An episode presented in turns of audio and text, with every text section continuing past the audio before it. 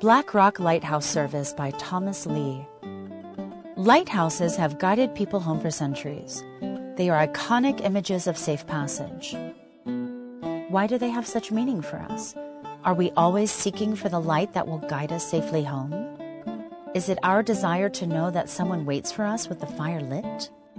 The Black Rock Lighthouse Service is a cluster of lighthouses to welcome the community home and help them navigate the playa. Imagine a cluster of quartz crystals with the crystalline form sticking out in all directions. Reaching over 60 feet tall, the Black Rock Lighthouse Service is made of 15 lighthouses, some large, some small, clustered together like a group of crystals. Lighthouses jutting out in all directions, some leaning as much as 20 degrees. You will be able to climb, slide, shelter, and then watch them burn. Inside the lighthouses, in rooms curated by some renowned guest artists, you will find lots of exciting surprises and mysteries to explore.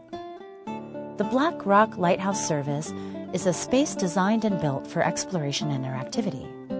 It's a world within a world encompassing numerous tactile outlets while supporting a sensory experience and a collective space for shelter and conversation. The layout is such that participants navigate seamlessly from structure to structure.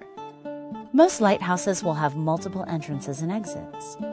There will be staircases, ladders, both wood and rope, built in climbing walls, slides, and fireman poles, allowing participants to access the balconies and viewing platforms high above the ground teams of artists will design the interior of each lighthouse with varying themes, and each will have its own character.